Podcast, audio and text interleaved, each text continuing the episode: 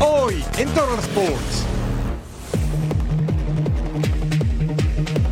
Descansa en paz, Kaiser. Estoy muy contento, vengo a un club muy grande, una institución muy grande, eh, que tiene mucha historia, entonces estoy, estoy muy feliz. A Funes Mori le salen garras. El campeón se sigue preparando a tope. Caen las primeras cabezas en el emparrillado, porque comienza la semana y queremos ganar siempre. Así comienza una nueva emisión de Total Sports.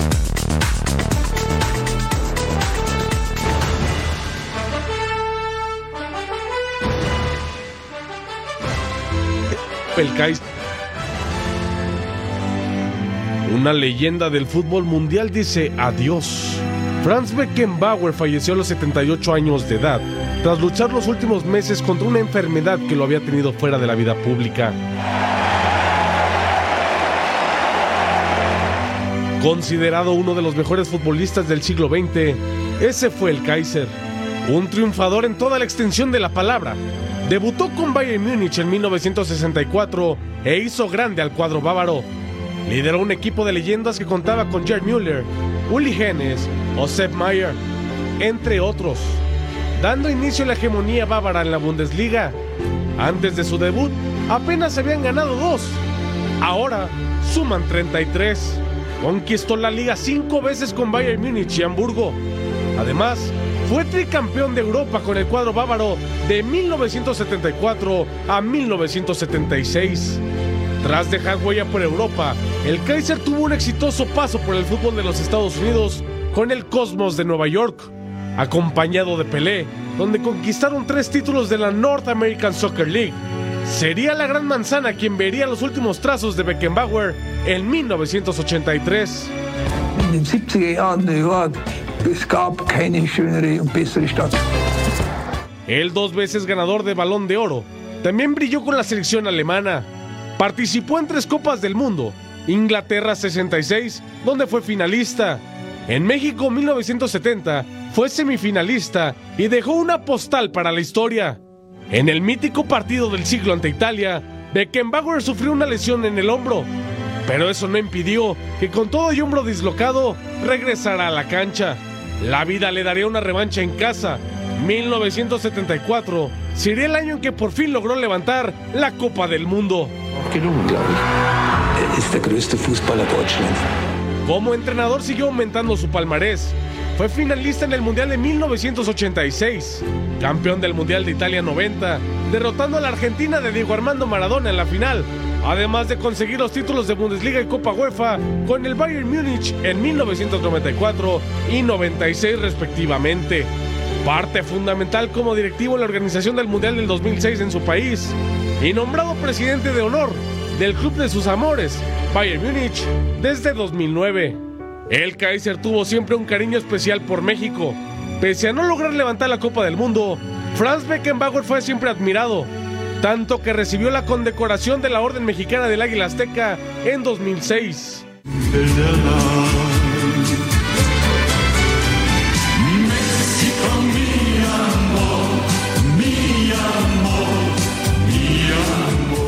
Un líder dentro y fuera de la cancha, defensa inigualable.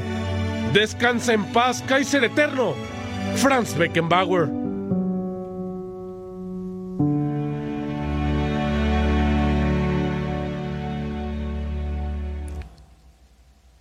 Bienvenidos a Total Sport, les saludan Fabiola Bravo y Eric Fischer. ¿Cómo dimensionar la figura de Franz Beckenbauer en el panorama del balompié internacional sin temor a quedarnos cortos?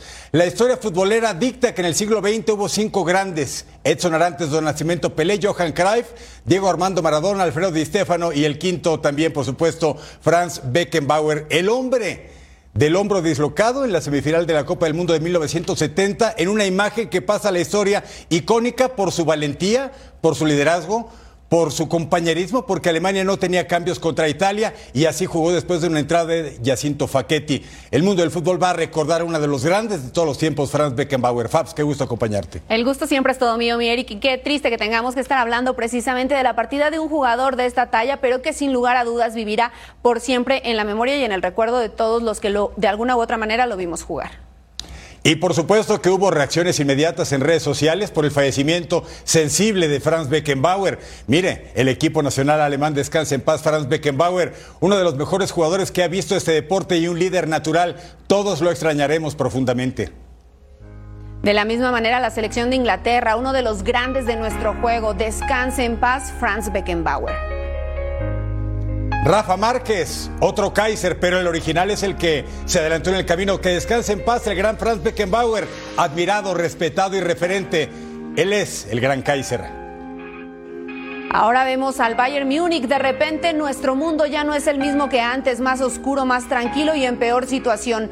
Los campeones récord lamentan la pérdida de Franz Beckenbauer, el incomparable Kaiser, sin el cual el FC Bayern nunca habría llegado a ser el club que soy. Descansa en paz, Kaiser. La UEFA, la Unión Europea de Fútbol, Franz Beckenbauer, uno de los hijos más grandes del fútbol europeo, falleció a los 78 años. Der Kaiser fue un jugador extraordinario, un entrenador de éxito y un experto popular que dio forma al fútbol alemán como ningún otro. Y también el Hamburgo dice, Franz Beckenbauer ha muerto, la leyenda del fútbol alemán falleció a los 78 años, nuestros pensamientos están con la familia y los allegados, descansa en paz, emperador que fue precisamente el último club en la carrera deportiva como futbolista de Franz Beckenbauer, un hombre que ganó como futbolista y como técnico la Copa del Mundo, algo que comparte solamente con Mario Jorge Lobo Zagalo, fallecido hace apenas algunos días, y el francés Didier Deschamps. Vamos a hacer contacto aquí en Toros Poros con un gran colega, gran amigo, gran compañero de trabajo de mil batallas y alguien que conoce a la perfección la trayectoria deportiva y también la trascendencia de lo que fue Franz Beckenbauer para el fútbol. Mi querido Toño Moreno, te saludamos, un abrazo grandísimo a la distancia. Pues en un día difícil para ti que eres futbolero y para muchos que lo somos en todo el planeta, mi querido Toño, qué gusto saludarte. ¿Cómo estás, Eric? Me da muchísimo gusto saludarte a ti, a Fabiola, como bien dices, compañeros de muchas batallas en diferentes frentes. Eh, y aquí estamos, ¿no? Ahora en esta posición también, y agradezco mucho a tu producción, a Jerry, a toda la gente que me ha eh, solicitado el platicar un poco sobre esta gran leyenda y sobre todo a propósito de que, bueno, pues desde hace 12, casi 13 años estoy al frente del Salón de la Fama y gracias a ello tuve una vez más la oportunidad de platicar con Beckenbauer, ahora les platicaré cómo y dónde. Pero sí, digo, yo lo admiré como jugador cuando era niño, me acuerdo además la marca de las tres franjas lo tenía como, como el, estandarte. Él era muy amigo del fundador de Adi Dassler, y entonces hay que recordar que en los 70 aquella selección alemana de Müller, de Breiner, del portero Seth bueno, pues Beckenbauer era sinónimo de elegancia, de personalidad, de liderazgo, que ya había jugado el Mundial del 66, aquella final contra Inglaterra, pero realmente en el 70 se le recuerda mucho cuando vino con el hombro dislocado en el partido del siglo. Por supuesto, me tocó eh, convivir, entrevistarlo en Morelia y Querétaro previo al Mundial de México 86. Después me tocó ir al Mundial de Italia, donde juega la final y la gana Argentina. Y en esa ocasión, repito, habrá sido como en 2011, cuando fui a verlo a Salzburgo para el Salón de la Fama. Querido Toño, Tuvo a bien el Salón de la Fama del Fútbol Internacional en investirlo en el año del 2011 y tú eres el director de ese museo que por cierto es hermoso. Si ustedes piensan visitar México y en especial Pachuca, no pueden perderse el Salón de la Fama del Fútbol Internacional, es algo imperdible. Y sí, él es de los primeros moradores de este recinto de inmortales, Franz Beckenbauer, querido Toño. Sí, en la primera generación, Eric, cuando en 2011 nació el Salón de la Fama, como no había salones de la fama y era el primero para nosotros en México, quisimos meter a 15 nacionales y 15 internacionales porque había una deuda con el fútbol. Evidentemente entraron Pelé, Maradona, eh, Platini, muchos grandes jugadores, pero no podía faltar tú te escuchaba decir como el quinto jinete, ¿no? Porque agregaste también a Di Stefano y tienes toda la razón.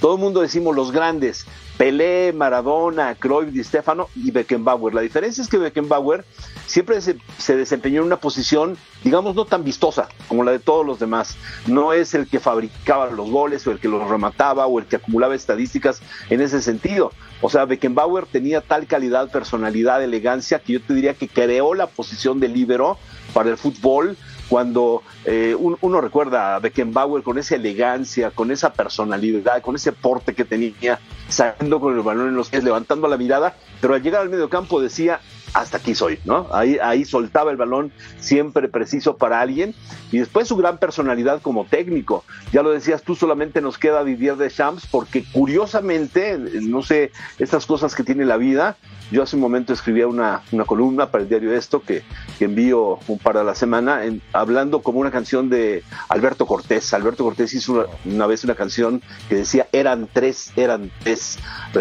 refiriéndose a los Pablos, ¿no? Pablo Neruda, Pablo Picasso, Pablo Casals.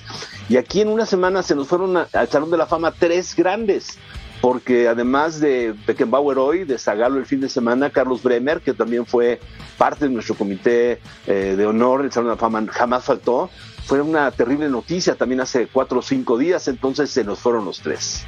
Toño, te saluda Fabiola con muchísimo gusto. Preguntarte, mira, dentro de la cancha nosotros tenemos muy marcado cómo era su personalidad y su liderazgo, pero tú que tuviste la oportunidad de platicar con él, de tenerlo tan cerca, cuéntanos un poquito cómo era en el ámbito social, cómo era estar platicando de tú a tú precisamente con él. Pues mira, Fabiola, de nuevo te envío un gran abrazo. Era una persona muy reservada, ¿eh? muy seria. Digo, aparte yo me entendía con el inglés, porque el alemán, bueno, no ni lo entiendo. Saludo, me despido, fui al mundial, he estado varias veces, pero es muy difícil poder charlar con él. Él tenía la ventaja, recuerden ustedes que su carrera la termina con el Cosmos de Nueva York, cuando después del Bayern Múnich y del mundial y de todo este asunto le invitan como a Pelé y como algunas otras grandes figuras a terminar con el Cosmos de Nueva York. Evidentemente, en su carrera de directivo que lamentablemente no termina bien, Fabiola, porque cuando el escándalo de FIFA Gate es cuando lo involucran a él con Blatter, con los votos, que por qué le dieron la sede a Qatar y todo, y se alejó del mapa. Pero él era muy reservado, o sea, hablaba muy, muy, muy serio, muy firme, te diría que casi sin bromear, y me dicen que así era. Y bueno, de los rasgos de su personalidad, te diría que tuvo varias parejas sentimentales y tenía fama también de un gran don Juan. Ay, mira, ahí está otro para conocer más de Franz ¿eh? Beckenbauer. que también se vale porque eso nos dedicamos, mi querido Toño, siempre tener la información. Oye, mi Toño, seguramente tú como gran futbolero que eres, recuerdas ese 17 de junio de 1970 mi oh. padre, que en paz descanse, que fue ese partido a la cancha de la Azteca, dice, nunca vi 30 minutos más intensos en un partido de fútbol. Y se refería, por supuesto, a los tiempos extra contra Italia, donde es la imagen con el hombro dislocado, con el cabestrillo para mantenerlo rígido y poder estar en la cancha. Ese fue un símbolo eterno que hizo eterno Franz Beckenbauer, mi Toño. Sí, mira, estás poniéndome la memoria, aparte un gran recuerdo para el gran artista que tu padre, pero sí, tienes toda la razón. O sea, el partido del siglo le llamaron, ahí estoy viendo de fondo, donde el árbitro fue el mexicano peruano Arturo Yamazaki. ¿no? Siempre le preguntaban a Yamazaki cuál había sido su gran partido, su gran honor. A este, por algo le dijeron el partido del siglo. Y hay que recordar que al final lo gana Italia, que Italia va contra Brasil en la final contra Pelé, etcétera. Pero sí, no, no, no. Esta imagen de Beckenbauer cuando dice eh, ya no puedo continuar normal, pero yo no voy a salir del campo de juego. Ahí está como se lastima y no se quiere levantar. Y cuando se levanta le dicen, es que vas a tener que llevar un cabestrillo, por ahí un vendaje. Pues así siguió el partido y así lo terminó. Y la imagen que le quedó a tu padre nos quedó a, todo el mundo del fútbol, porque eso te hablaba de la personalidad de la personalidad que tenía el Kaiser, ¿no? Hay que recordar también la traducción, que el Kaiser es el emperador. Oye, Toño, ¿y tú dónde consideras que revolucionó más el fútbol precisamente Beckenbauer, como jugador o como director técnico? Mira, a mí muchas veces me preguntan, ¿quién fue mejor, tal o cual? Y yo siempre digo que a mí no me gusta comparar. ¿Quién fue mejor? Peleo Maradona. ¿Quién fue mejor? ¿Y, qué hizo esto que no hicieron los demás? Yo creo que cada quien en su historia, en su momento, en su época y en su estilo, pero por algo, Fabiola, imagínate que, repito, la posición de Beckenbauer, yo sé que ha habido grandes defensas y también muy importantes, hablar de un Maldini, hablar de un Canavaro, hablar de, de esas figuras, ¿no? El mismo Cafú, en otras posiciones que no son las vistosas, me parece que en lo que él revoluciona es, repito, de hacer, los centrales eran los altos que rebotaban todos los balones, que despejaban y mándala donde sea. Y él no. O sea, me parece que la diferencia o la elegancia que tenía, luego también a lo mejor Varese o qué sé yo, pero Beckenbauer en los setentas fue un innovador en ese sentido. que no era el tronco alto que solamente metía la cabeza para que no llegaran los goles o metía la patada. O sea, era un futbolista con una gran técnica individual, con una gran visión de campo, salía no al pelotazo, sino jugando con el balón en el pie, avanzaba 5, 6, 7 metros mientras levantaba la mirada. Pues claro, se jugaba un fútbol diferente, ¿no? O sea, podía salir caminando así con el balón y nadie le llegaba. O sea, el 9 o los delanteros del otro equipo estaban ya en la mitad del campo esperando. Pero él era como un coreback, si así me permite eh, decirse, como ese jugador que tenía tal gran visión del campo y precisión en los servicios, incluso largos, que, que eso era una novedad. Un adelantado auténticamente a su tiempo. Así. Ah, Mi querido Toño Moreno, sabes cuánto se te aprecia, se te quiere, se te respeta por tu trabajo en el micrófono y como director de este Salón de la Fama del Fútbol Internacional, bellísimo en Pachuca Hidalgo. Felicidades a nombre de todo el equipo de Fox Deportes por el gran trabajo que año con año haces y que sean muchos éxitos más, mi Toño. Te enviamos un abrazo muy fuerte y gracias por esas palabras. Mil gracias, Eric, para ti, para Fabiola, para todo su equipo de producción, para los colaboradores, que ahí los sigo también, por supuesto, y les mando un abrazo también. Bueno, pues Toros Sports es tu casa, mi Toño. Cuando quieras, por favor, ya sabes que aquí estás entre amigos y familia, ¿eh, caballero? Gracias, un abrazo. Abrazote a Toño Moreno, director del Salón de la Fama. Ahí está, siempre es muy grato escuchar precisamente la opinión de Toño, ¿no? Que es, por supuesto, que una voz autorizada para hablar de este tipo de temas. Y mientras tanto, nosotros vamos a hacer un homenaje recordando los mejores momentos de Franz Beckenbauer en nuestro ya tradicional. Venga por Franz. Total, y nos vamos a la posición número 5 en 1965, Beckenbauer. Vean lo que hace, se anima de fuera del área, le mete todo el empeine, mucha potencia, perfecta la colocación. Nada podía hacer el defensor que casi le rebanan la nariz. Con el equipo de sus amores, con el que conquistó tres Copas de Europa, hoy llamada Champions, en tres años consecutivos. Aquí contra Kickers, Offenbach, el disparo al ángulo y hasta el fondo. Campaña 68-69. Mire qué hermosa imagen en blanco y negro del Gran Kaiser. Y en septiembre de 1974, tras este tiro de esquina, le cae el balón, él con el pecho la controla, levanta la mirada y manda el balón con toda la potencia al fondo de la portería. Ahí estaba al segundo poste. Esto repetimos en 1974, dos veces ganador del balón de oro. Contra el Eintracht Braunschweig, temporada 70-71, conduce por el centro y se decide a tirar y mire hasta el fondo. Sí, es el hombre que acuña, mira, ahí estaba el bombardero de la nación, Gerd Müller, viendo a su gran compañero en la cancha de mil batallas, a Franz Beckenbauer, el hombre que acuñó la posición de líbero. Y cheque nuestra posición número uno, disfrútelo. Es un tiro libre, véalo. Prefabricado, ahí está, sin tanto vuelo y la mandó directito al fondo. ¿verdad? Tremenda elegancia la de Franz Beckenbauer. Y véanlo una vez más, ahí está, como no queriendo, hace un golazo al ángulo. Este es el palmarés de Franz Beckenbauer, cinco Bundesligas, tres Copas de Europa, una Eurocopa, una Recopa, ya lo está viendo usted, además de que fue campeón mundial en Múnich 1974 como jugador, en Italia 90 como director técnico y además subcampeón mundial en Inglaterra 1966.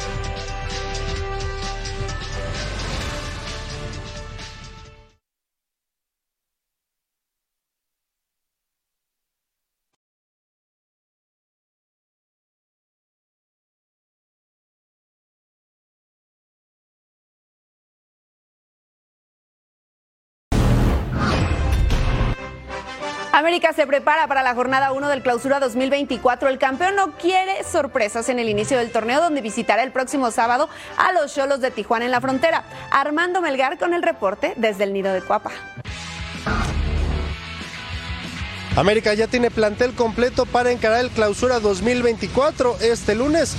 El segundo pelotón de futbolistas estelares ya reportó en Cuapa para hacer una mini pretemporada antes de enfrentar a los Cholos de Tijuana en la jornada 1 de este clausura 2024. Sin embargo, existe una posibilidad muy grande de que Andrés Jardine se presente con un equipo plagado de canteranos, todos ellos del equipo sub-23. Serían entonces los que den la cara por el cuadro campeón en la jornada 1 de este torneo clausura 2024. Por otra parte, el tema de las salidas sigue latente en América y es que Leo Suárez y Salvador Reyes siguen en la rampa de salida y ambos tienen al Necaxa como principal interesado. Lo cierto es que ninguno tiene todavía una oferta y ambos estarán entrenando aquí con el equipo de Cuapa hasta que ésta toque a sus puertas. Informó desde la Ciudad de México Armando Melgar. Gracias Armando, las Águilas comienzan la defensa de su título ante un viejo conocido, sí, Miguel El Piojo Herrera y los Cholos de Tijuana. Pero aún hay dudas en el once inicial de Andrés Jardiné, ya que no podrá contar en su equipo titular con varios jugadores importantes que han reportado apenas en este inicio de semana. El camino al bicampeonato comenzó para América. Sin embargo, el debut en el Clausura 2024 ante Cholos lo harían sin sus figuras, ya que apenas este lunes reportó parte del primer equipo con Andrés Jardín. Julián Quiñones, en medio de rumores por una posible venta, prefirió guardar silencio en su llegada a Cuapa.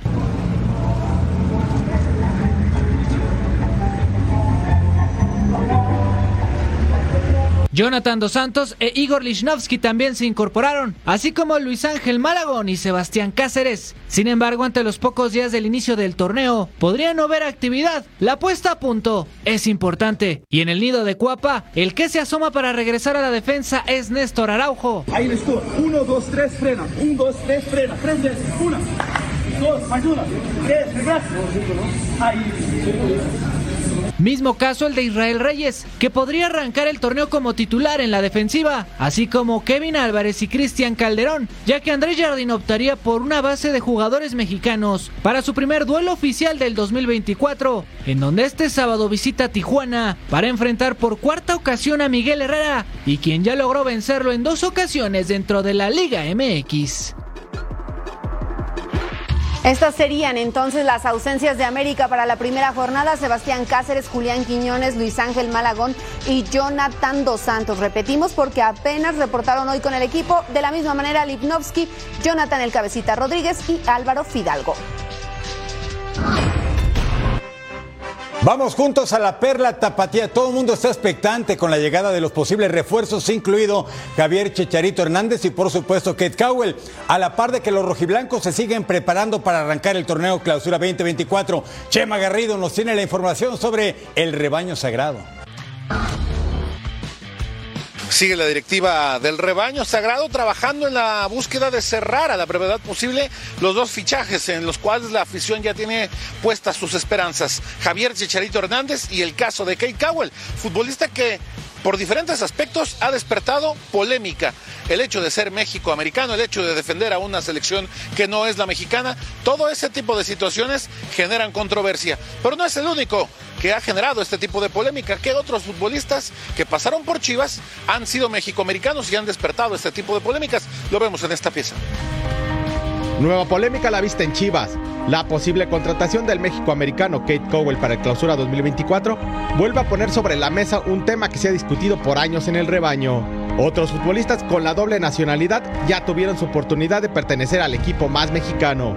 En 1998, Gerardo Mascareño se convirtió en el primer futbolista en esta categoría que se vistió de rojiblanco. Fue más la discusión fuera del campo previa a su llegada que el rendimiento que solamente registró un gol en 10 partidos con los tapatíos.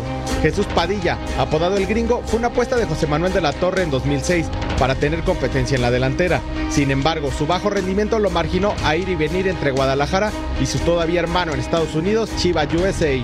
Miguel Ponce, uno de los futbolistas más constantes de Chivas entre los que no nacieron en territorio mexicano, originario de Sacramento, California, el lateral fue campeón en 2017 con Matías Almeida, temporada donde encontró su mejor fútbol. Otro que también fue campeón con Chivas en esa misma campaña fue Isaac Brizuela que a pesar de su pasado atlista, fue bien recibido por la afición chiva, que sigue esperando el verdadero despegue del conejito tras ocho años en el club. He tratado de comportarme a la altura en cada entrenamiento, eh, en cada partido. A lo mejor algunas veces no han salido las cosas como uno quiere, pero en la entrega creo que eso no, no se me va a reprochar. De los México-americanos campeones con Chivas en 2017, Alejandro Sendejas fue el que menos participación tuvo. El volante jugó menos de 25 partidos en cuatro temporadas, pero en el Apertura 2023 logró su revancha personal coronándose con América. Otros casos fueron los de Salvador Reyes Jr. en 1996 y Jaime Frías en 2009, quienes realmente no tuvieron relevancia en su estadía en Verde Valle. ¿Podrá Kate Cowell anotar su nombre con letras de oro en la historia del rebaño? ¿O será uno más a la lista que pasaron sin pena ni gloria por el territorio tapatío? En el caso de Cowell, se espera que de mediados de semana en delante puedan haber novedades en cuanto a su incorporación al plantel rojiblanco. De miércoles en delante se pueden conocer un poco más de noticias en torno a su llegada a Guadalajara. En el caso de Javier Hernández, el tema va a tardar todavía por lo menos un par de semanas más. Con imágenes de Aldo Lara, informó desde Guadalajara José María Garrido. Gracias a Chema Garrido y en Pumas le dicen adiós a Juan Ignacio Dineno, el atacante que fue referente desde el 2020, deja los auriazules para emprender una nueva aventura en el fútbol de Brasil con Cruzeiro en este 2024. El comandante que entró en el top ten histórico de goleadores del club se quedó con el deseo de poder salir campeón del fútbol mexicano con los universitarios. Así está entonces, Puma se despide de Juan Dineno. Gracias por todos los momentos que nos regalaste vistiendo el azul y oro. Mucho éxito siempre, comandante. Hashtag de Puma soy, de cantera somos. El argentino Rogelio Funes Mori, de nacimiento porque ya es mexicano naturalizado, llegó a la Ciudad de México para reportar como nuevo futbolista de los Pumas Universitarios. El mellizo asume el reto de ser el nuevo goleador Azul Y ahí estuvo nuestro compañero Edgar Jiménez y sus Pumas para recibir a Funes Mori. El fichaje bomba de los Pumas, Rogelio Funes Mori, llegó el lunes a la Ciudad de México. El mellizo de 32 años tiene objetivos claros, trascender con la camiseta de los Pumas y, ¿por qué no?, soñar con regresar a la selección mexicana. No, competir, obviamente estar en la selección, que es, para mí muy importante, pero eh, tiene un plantel muy importante para seguir compitiendo. Creo que el torneo pasado lo hizo muy bien compitió muy bien, eh, pero bueno, el fútbol a veces te toca ganar, te toca perder, pero creo que eh, tiene un gran plantel con grandes jugadores y obviamente vengo a aportar mi, granito de arena, creo que vengo con mucha experiencia, con, ya con muchos años en la Liga Mexicana y, eso es lo que me sedujo Pumas. Rogelio Funes Mori marcó 160 goles con la camiseta de Rayados de Monterrey, obtuvo cinco campeonatos y considera que a sus 32 años aún tiene mucho que aportar al equipo de Gustavo Lema. La verdad que con muchas ganas, eh, una oportunidad muy linda que, me toca ahora, así que estoy muy contento, vengo a un club muy grande, una institución muy grande que, tiene mucha historia, entonces estoy, estoy muy feliz. Este martes Rogelio Funes Mori realizará los exámenes médicos de rigor. Posteriormente firmará el contrato en las instalaciones de cantera. El vínculo con los universitarios será hasta diciembre de 2025. Desde la Ciudad de México, Edgar Jiménez.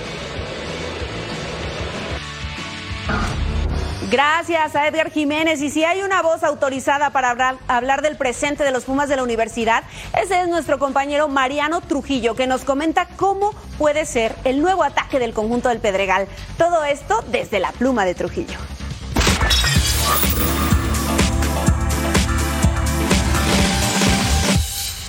Tal? Qué placer saludarlos de nueva cuenta. Bueno, hoy nos toca hablar un poquito del conjunto universitario de Pumas porque el mellizo Rogelio Funes Mori junto a Guillermo Martínez han llegado a la institución universitaria. ¿Qué tanto puede potenciar la llegada de estos jugadores a la buena base que ya tenía el conjunto del Pedregal? Desde mi perspectiva me parece que son dos piezas importantísimas. Se fue el Toro Fernández que tuvo un paso fugaz por el equipo universitario y que le costó un poquito de trabajo adaptarse al inicio, pero que cerró muy bien el campeonato. Dinero, uno de los goleadores, pues si no históricos que ha estado en la lista de máximos goleadores del equipo de los Pumas, también eh, dejó la institución. Creo que estas dos piezas llegarán a reforzar, uno, porque Rogelio Funes Mori es un jugador probado en la Liga Mexicana, porque tiene sed de revancha después eh, de la forma en que salió de Rayados. Lo de Martínez, el mejor goleador mexicano, con oportunidad ya en selección mexicana, e intentarán ambos dar pasos eh, sólidos hacia el frente. Esto le será, por supuesto, de mucha ayuda al equipo universitario, donde creo que tiene que apuntalar el equipo de Pumas es por los costados el Chino Huerta y el Toto Salvio me parece que son jugadores desequilibrantes en ofensiva, pero en defensa, en la lateral izquierda y en la lateral derecha, algunas veces eh, a lo largo del torneo anterior les costó trabajo. Sí creo que con la llegada de Martínez y de Funes Mori el equipo puede avanzar algunos pasos más. ¿Qué espero como aficionado Pumas y teniendo un ojo clínico y analítico que Pumas por lo menos esté peleando por llegar a la final de este próximo clausura 2024?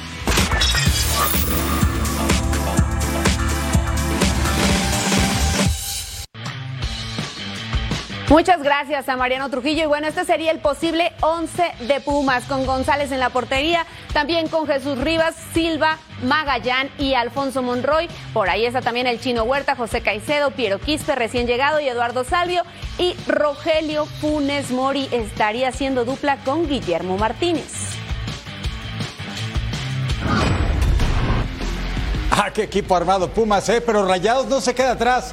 El pampero Jorge Rodríguez se sigue adaptando a su nuevo club en la Sultana del Norte, donde tienen altas expectativas con este mediocampista ex de Estudiantes de La Plata. Vamos juntos a poner atención a las palabras del famoso Corcho Rodríguez.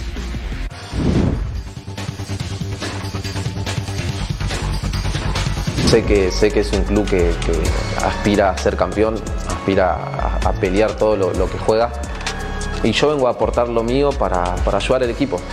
Yo sé que, que hay un, plantel con grandes jugadores eh, y bueno, si me toca jugar, haré todo lo que sé para ayudar al equipo y si no, empujar y, y acompañar desde el lado que me toque.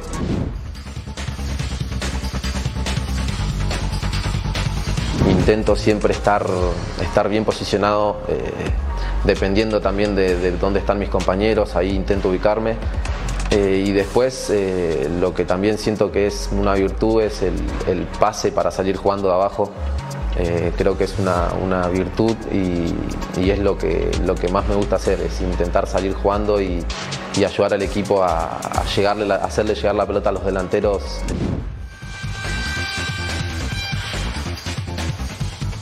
La verdad que desde el primer momento que supe que podía haber un interés y que me estaban mirando fue, fue sorprendente porque es un club con mucha historia. Supe un poco de, la historia rayada por Walter Erviti, entonces es como que cuando, cuando supe que estaba la oportunidad con, con aspiraciones muy, muy importantes y eso la verdad que no, no me hizo dudarlo ni un poquito.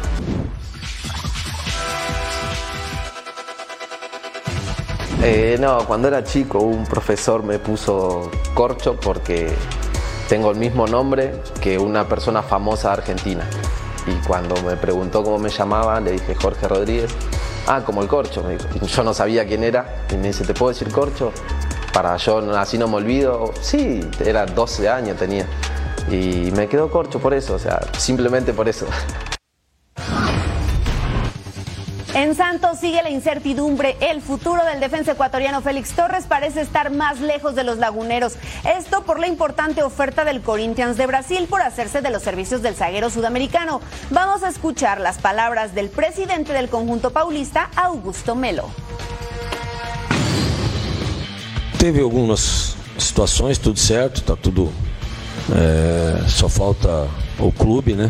Que também já estava acertado, tem documentos assinados. Houve algumas. Tem algumas coisas que a gente não pode falar. Mas enfim, tá, tá caminhando bem. A gente espera que se, se, se apresente o mais rápido possível. Falta pequenos detalhes, tá? Pequenos detalhes. Infelizmente a gente não pode falar ainda, mas tá praticamente certo. Espero que dê tudo certo. Só falta o clube, mas jogador, empresário, família, enfim, financeiramente, tudo, tudo pronto. Pequeno detalhezinho do clube. Al volver a True Sports, acción en el emparrillado.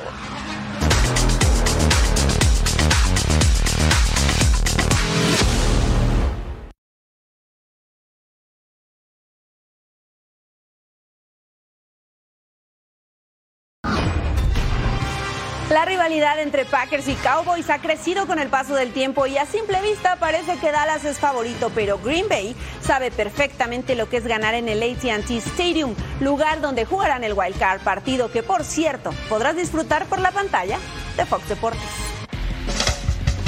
Cowboys y Packers forjaron una rivalidad intensa durante la historia de la NFL. Capítulos llenos de polémica, momentos inolvidables y, por supuesto, grandes emociones. Este domingo en la ronda de Wild Card, la estrella solitaria y los cabezas de queso vivirán un nuevo duelo en camino al Vince Lombardi.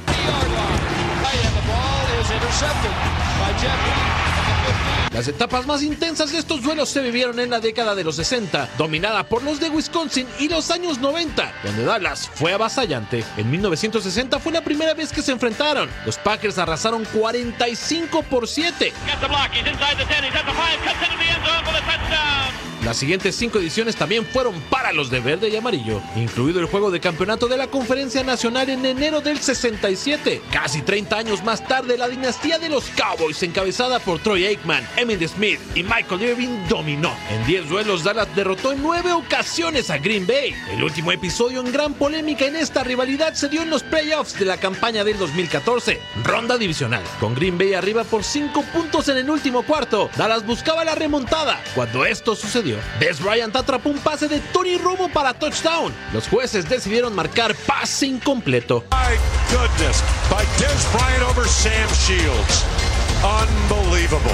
Con Aaron Rodgers en los controles, los Packers lograron una marca de 8 victorias a una sobre los Cowboys en los últimos juegos, incluyendo una remontada con 8 segundos restantes en la ronda divisional del 2017.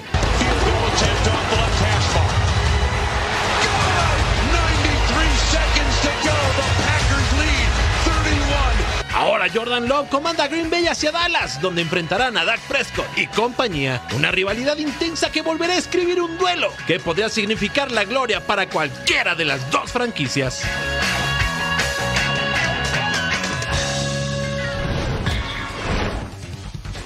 For us, it's just the opportunity, the opportunity to be in the dance and, you know, go down there and have a great week of preparation and put our best foot forward. Like uh, I think we've been going through this the last few weeks. We knew it was at stake. Every, I mean, the last three weeks basically have, have been playoff games for us, um, and so really, it's just it's the next opportunity. Yeah, definitely. I mean, it, I, I think the NFL, you know, clearly in the last couple of decades, it, it's it's it's so competitive. You just look at the statistics, you know, year in and year out, how many games come down to the last series, down to the last play. So I, I think, like anything, and I think it's probably consistent throughout the league. Um, but I, I know that we clearly spend. Whew, probably 25 to 30 percent more time um, at the end of the game in situations than than I did, you know, in the earlier years.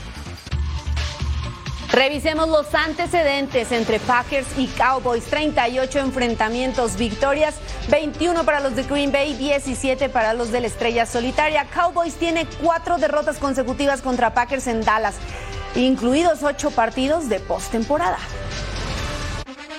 Dos equipos que son historia pura de este deporte, los Packers, ganadores de cuatro Super Bowls, aunque no lo hacen desde el 2010 contra los Cowboys. Cinco conquistas, pero no ganan el Vince Lombardi desde 1995 este domingo. Cuatro de la tarde del Este, una del Pacífico, ¿dónde más? En vivo en la pantalla de Fox Deportes. Así están entonces los partidos de la conferencia nacional este domingo 14 de enero, Packers en contra de Cowboys, los Rams frente a los Lions y el lunes 15 Eagles frente a Buccaneers. Y la conferencia americana para este sábado, Cleveland Browns contra Houston Texans, Miami Dolphins contra los campeones Kansas City Chiefs y para el domingo, Pittsburgh Steelers y los Buffalo Bills. Después del final de la temporada, el lunes negro es conocido por despidos de head coaches y este día no es la excepción. Ron Rivera ha dejado de ser el entrenador en jefe de los Commanders después de terminar la temporada con marca de cuatro triunfos y 13 derrotas, de las cuales ocho fueron de manera consecutiva, la peor marca en los cuatro años que estuvo al frente del equipo de Washington. Y otra de las víctimas de Black Monday fue el head coach Arthur Smith de los Atlanta Falcons, aunque a él se lo hicieron casi oficial el domingo por la noche después de caer contra los Saints, poniendo fin a tres años de trabajo donde siempre terminó con marca perdedora. En cada una de las campañas que comandó registró una pobre marca en total de 21 ganados y 30 perdidos. Y vamos con el último partido de 16 de final de la Copa del Rey, cancha municipal Reina Sofía, Unionistas de Salamanca contra Villarreal. Comenzó el domingo, terminó el lunes. Varo Gómez remata, se va cerca del travesaño y se ganó la repe. Ya actividad del segundo tiempo. Al 62 servicio y Jiménez cae dentro del área. La pelota le queda al central Carlos Jiménez y hasta el fondo. Pero el quitarrizas, el tanto se anula porque Kaitz Jiménez fingió la falta y hasta se fue pintado de amarillo. Pase para el marroquí y le sacó match. Y va a ver el recorte, la definición y hasta el fondo. tiene apenas 19 años, llegó gratis del Barcelona Athletic del mexicano el saborano Rafa Márquez al 86. Slavia el Villarreal, contracorriente derribado entre el área. Y pues nada, ya vio usted lo que pasaba. Alfred Plenaz iba a marcar iba a cobrar desde los 11 pasos para darle la opción de vida al Unionistas de Salamanca que juega en Primera Federación, es decir, Tercera División. Y ahí empataban y luego la luz iba a comenzar a fallar, por increíble que suene. La gente estaba loca de felicidad, pero ¡oh! Se fue la luz y tuvieron que reanudar el partido hasta el lunes. En tiempo extra no hubo goles, penales. Adrián Gómez a cobrar para Unionistas de Salamanca, gol. Kiko Fermenía falla por Villarreal. El Unionistas de Salamanca avanza la ronda de octavos de manera valiente y también histórica. ¿Cómo quedan entonces los octavos? Osasuna Real Sociedad. Unionistas, mire, contra el Barça, que paguen la luz para que no se vaya. Tenerife Mallorca, del Vasco, Getafe Sevilla y Valencia contra el Celta. Además, tenemos grandes juegos en esta ronda. Athletic Club de Bilbao contra la vez. Mire, van a jugar en Arabia esta semana por la Supercopa y se van a enfrentar en Copa el Rey Atlético contra Real Madrid y el Girona contra Rayo Vallecano. Vámonos a actividad de la FA Cup. Wigan se enfrentó al Manchester United. Cheque usted apenas al minuto 3 venía esta aproximación, pero ahí estaba muy bien el portero Asgard digo Onana para evitar la anotación. Lo vemos una vez más, ahí está el disparo, pero estaba valiente. Esto movidito al 14, Rashford entra al área, recorta, ahí se anima del espacio y ahí estaba bien el portero para evitar precisamente que se abriera el marcador. Todo esto y apenas llevábamos 14 minutos de partido. Ahora seguimos al 22, Rashford otra vez con la pelota, encuentra un compañero que saca disparo y ahí estaba ahora sí la anotación de fuera del área de Diogo Dalot. Lo vemos como se hace el espacio, levanta la mirada entre dos jugadores, saca el servicio y ahí estaba, en el fondo de la portería, 1 por 0. Después vemos esta aproximación una vez más, el disparo y abajo otra vez estaba el portero Sam Tickle para evitar la anotación. Aquí vemos cómo se lanza perfecto hacia donde estaba el esférico. Ahora cheque lo que pasa aquí, se marca pena máxima, sí, una falta sobre Bruno Fernández. Es derribado dentro del área, aquí lo vemos después de que recorta, le alcanzan a pegar en el pie y el portugués dice, si me hicieron la falta soy yo el hombre que cobra desde los 11 pasos. Se tuvo confianza y mandó el balón hacia el fondo, ganó Manchester United 2-0 y respira Eric Ten Hag en el banquillo. Estos son entonces los partidos de desempate de la tercera ronda. El martes 16 de enero el Bolton Wanderers se va a enfrentar a Luton Town. Además ya vemos aquí el Bristol Roberts contra el Norwich City, Bristol City contra el West Ham. Además Blackpool ante Nottingham Forest y el Wolverhampton se va a medir al Brentford. Otros partidos también para este martes 16 de enero, aquí los podemos checar. Ahí está, son solamente tres encuentros. ¿Qué rueda el balón? Jürgen Klopp rechazó que existe interés por parte del Liverpool para recontratar a Jordan Henderson, que no vive su mejor momento en la Liga de Arabia Saudita. Did Henry have a press conference and say that, Robert? No, not direct. Oh, it's just written. That means for me it's not existing.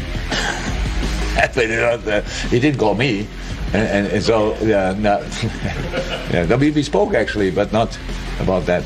Um, so, yeah, no, really nothing to say about that. Thierry Henry confesó sufrir depresión durante su etapa como futbolista. Incluso este problema comenzó desde antes, ya que en su infancia el exdelantero reveló que no recibió amor y cariño, pese a buscar siempre la aprobación de su padre, quien lo presionó para ser jugador profesional. Henry fue campeón del mundo y multicampeón con Arsenal y Barcelona. En la MLS, LAFC tendría una dura baja rumbo a la campaña del 2024, ya que Denis Bowanga expresó sus deseos de salir del club angelino. El máximo goleador de la temporada pasada tiene oferta para regresar al fútbol europeo, así como incorporarse a la Liga Árabe como Al Hilal. La fiebre por ver a Messi continúa en la Unión Americana. Sporting Kansas City anunció el traslado de su partido ante el Inter Miami del 13 de abril al Arrowhead Stadium, recinto con más aforo que el Sporting Park. El precio mínimo de los boletos será de 65 dólares para el público general.